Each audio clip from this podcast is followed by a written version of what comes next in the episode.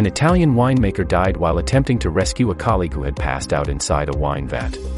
The incident unfolded during maintenance work in a recently emptied processing tank, with both men succumbing to carbon dioxide fumes from the fermentation process.